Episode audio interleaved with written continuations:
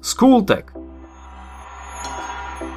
Jazyk, reč a písmo Dnes si priblížime písmo, reč a jazyk. Ako sa vlastne vyvíjali, kde vznikli a aké druhy existujú?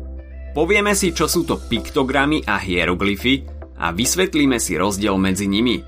Ďalej si prejdeme rôzne rodiny jazykov a prezradíme ti aj niečo o prajazyku, z ktorého vznikli. Začneme tým, že si uvedieme definície dnešných kľúčových pojmov jazyk, reč a písmo. Jazyk je usporiadaný systém znakov, ktorý má určité prvky, napríklad slová, hlásky a vety, ale aj pravidlá na to, ako sa majú spájať. Slúži ako prostriedok dorozumievania sa a myslenia pre určitú skupinu ľudí. Reč je zase spôsob využitia jazyka v praxi. Môže mať písanú a hovorenú podobu. No a písmo je usporiadaný systém znakov na zápis reči. Písmo je dôležitým nositeľom kultúry, histórie, vedomostí, pretože nám umožňuje zachytiť informácie. Existuje viacero druhov písma podľa toho, ako funguje. Skúsite nejaké vymenovať?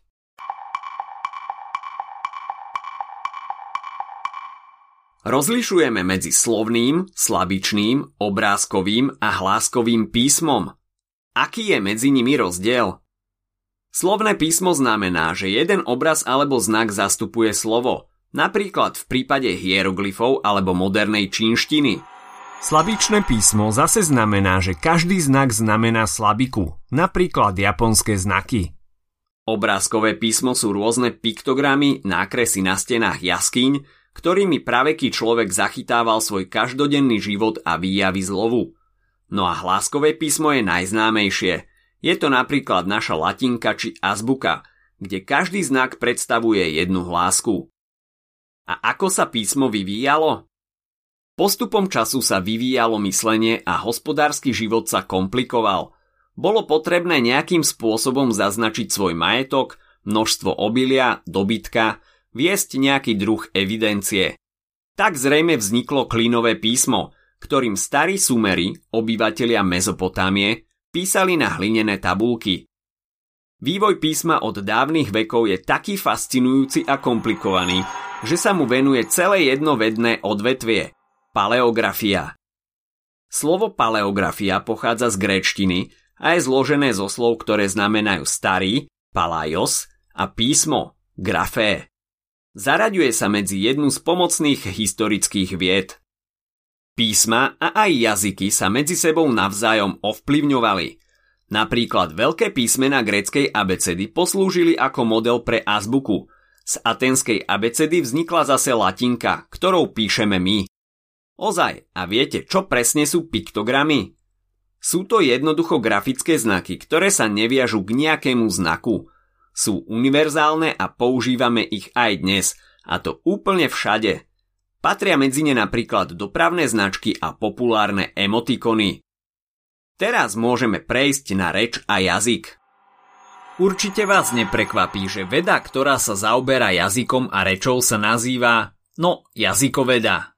Alebo aj lingvistika, ak chcete viac fancy termín. Jazykoveda sa delí na viacero ďalších vied, ktoré tiež iste poznáte, keďže ich základy sa preberajú na hodinách slovenčiny – Skúsite ich takto z hlavy vymenovať?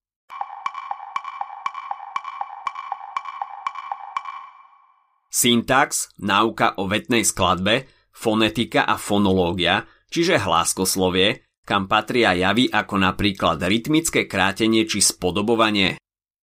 Ďalej tvaroslovie, teda morfológia, pod ktorú spadajú slovné druhy, ich gramatické kategórie a skloňovanie. Takisto lexikológia, čiže náuka o slovách, ich významoch, vzťahoch medzi nimi a tvorením nových slov. A nakoniec štilistika, ktorá sa zaujíma o rôzne jazykové štýly, slohové postupy i samotné texty ako celok. Jazyk je samozrejme starší ako písmo. Dorozumievali sme sa dávno predtým, ako nám napadlo zapisovať si, koľko máme kráv a koľko vriec obilia sme získali z poslednej žatvy. Myslenie sa neustále vyvíjalo a my sme potrebovali lepší spôsob na výmenu informácií ako neurčité posunky a vrčanie. Jazyk vznikol asi pred 100 až 150 tisíc rokmi. Presné okolnosti jeho vzniku či miesta, kde sa zrodil je ťažké dokázať, keďže nemáme hmotné artefakty, ako napríklad pri písme.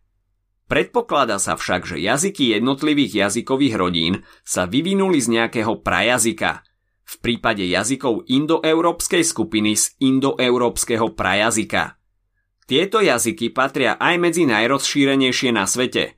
Patria sem slovanské jazyky, germánske jazyky, napríklad angličtina a nemčina, románske jazyky, čiže napríklad francúzština, španielčina, taliančina, teda jazyky, ktoré vznikli z latinčiny – ďalej keltčina, gréčtina a samozrejme indické jazyky. Slovanské jazyky vznikli z indoeurópskeho prajazyka. Pravdepodobne sa to stalo niekedy v 3. storočí pred našim letopočtom, keď sa osamostatnila skupina baltoslovanských jazykov, ktorá sa neskôr rozdelila na baltskú a slovanskú skupinu. Slovanská skupina hovorila praslovančinou, ktorá pravdepodobne existovala po 2 až 3 tisíc ročia – Nezachovali sa z nej však nejaké písomné pamiatky. V 9. storočí vznikla na základe macedónskeho dialektu staroslovienčina. Slovanské jazyky vieme rozdeliť na východoslovanské, kam patrí ukrajinčina, ruština, bieloruština a rusínsky jazyk. Medzi západoslovanské jazyky patrí zase slovenčina, čeština, polština a horná a dolná lužická srbčina. A nakoniec je tu juhoslovanská skupina – kam patrí srbčina, chorvátčina, slovinčina, macedónčina a bulharčina. A na záver si ešte v skratke povieme niekoľko pojmov súvisiacich s jazykmi. V prvom rade teda prajazyk, čiže akýsi teoretický pôvodný jazyk, z ktorého sa vyvinuli ďalšie jazyky. Prirodzený jazyk je zasa jazyk, ktorý vzniká historickým vývojom na nejakom území a slúži ako národný jazyk. Materinský jazyk je jazyk, s ktorým vyrastáme a hovorí ním naša rodina. Bežne sa môžete stretnúť aj s úradným jazykom. To je zase ten, ktorý sa používa v úradnom styku a nemusí byť rovnaký ako váš materinský jazyk. Niektoré krajiny majú dokonca viac úradných jazykov. A nakoniec sú to tzv. umelé jazyky, ktoré vytvoril jeden človek alebo skupina ľudí a neviažu sa na nejaký štát, napríklad Esperanto. Ak sa ti dnešný podcast páčil, nezabudni si vypočuť aj ďalšie epizódy z Kultegu alebo našej série hashtag čitateľský denník. V nej sme spracovali tri desiatky diel, ktoré by si mal poznať. Potešíme sa, ak nás ohodnotíš na Apple Podcasts, napíšeš komentár na YouTube alebo dáš odber na Spotify, aby ti nič neuniklo. A nezabudni o nás povedať kamošom. Počujeme sa pri ďalšej časti Skultegu.